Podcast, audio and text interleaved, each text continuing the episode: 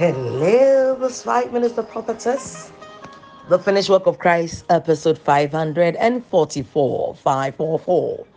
And we are talking about the death of Christ, but we pause for a while to talk about the birth of Christ. And amazingly, birth and death are merging together. So let's go for our golden scripture from where we dig all the gold. First Corinthians 15 from verse 1. And it says, Moreover, brethren, I declare unto you the gospel which I preached unto you, which also ye have received, and wherein ye stand, by which also you saved. If you keep in memory what I preached unto you, unless you believed in vain, which Paul said, say not believed in vain, because you believe in the resurrection of the dead. He said, For I delivered unto you that which I also received how that Christ died for our sins according to the scriptures. So we're looking at according to the scriptures. That was the phrase we're looking at before we entered into the birth of Christ. And uh, we are talking about um, uh, Mary's encounter with the angel in Luke 1:30. Said, Fear not Mary. So I said, Fear is a spirit.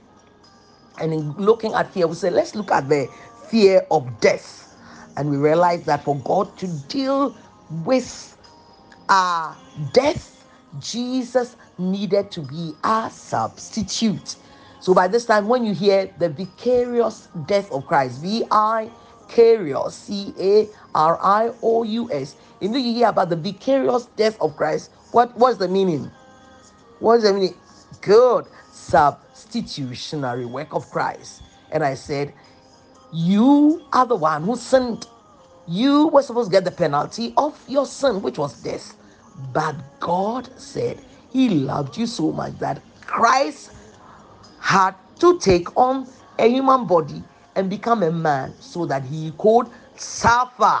That is the first and suffer before dying. So suffering and death of Christ very important. So suddenly the perspective of suffering and death has been the foundation has been laid for you. You now understand. It's not like God wants men to just suffer. No, it was for a purpose. Christ came and took the man's suffering and took the man's death and everything in between. Anything that can cause a man to suffer and to die, that is what Jesus came for.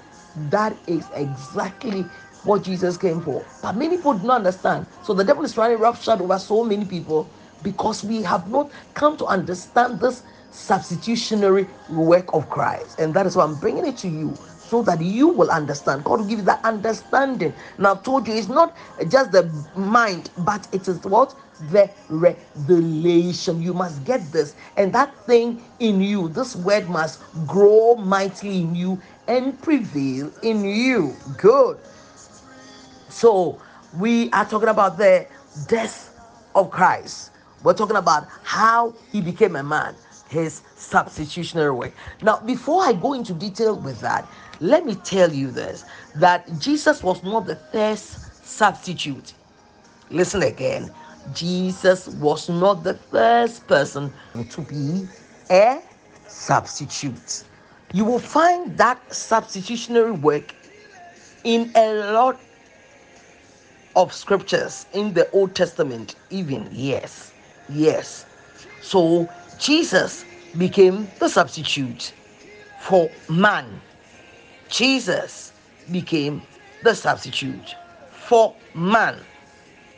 But before then, God had said that every firstborn, every firstborn of Israel was for him, belonged to him.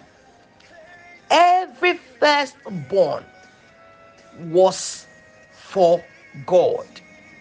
But, listen to this. But he decided that the Levites, the tribe of Levi, will be the substitute for all firstborns. So instead of everybody bringing their firstborn, so if you are first, firstborn, it means that it belongs to God let the person come to the temple and live in the temple. They are going nowhere. They belong to God. They will serve God for the rest of their lives. God decided to make the Levites, the Levites become the substitutes for all firstborns. So, what were the Levites? they were substitutes. So you see that the substitutionary work was not Jesus Christ was not the first person to be able to do the substitutionary work. In fact, the Levites were also substitutes. they were substitutes. They were supposed to be the substitutes for all first firstborns. All what? first Firstborns. Good.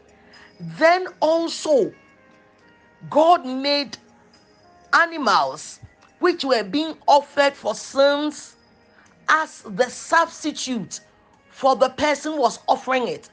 So instead of me, or instead of uh, of uh, uh, Mr. A, or Mr. Ahab, or Mr. Uh, Benab dying, Mr. Ahab can now take a pigeon or a goat or a sheep and go and uh, take it to the temple, the hands will be laid on that animal, and therefore that animal will become the substitute of Mr. Ahab. That animal will suffer death.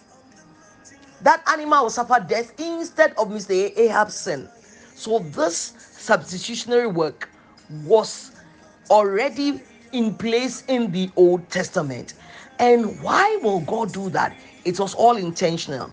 God did that because they were supposed to be a sign, a sign pointing to Jesus Christ that someone is coming who will be a substitute for men forever.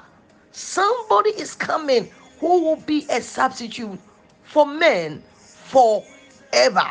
So Christ became man's substitute, and then the Levites, who were the substitutes for what? The firstborns of all the Israelites. And then the offering, the offering that they sent to the temple, the animals became a substitute for the people, the offerer, the people who sent it there. So substitutionary work is not the Christ is not the first person to have done that.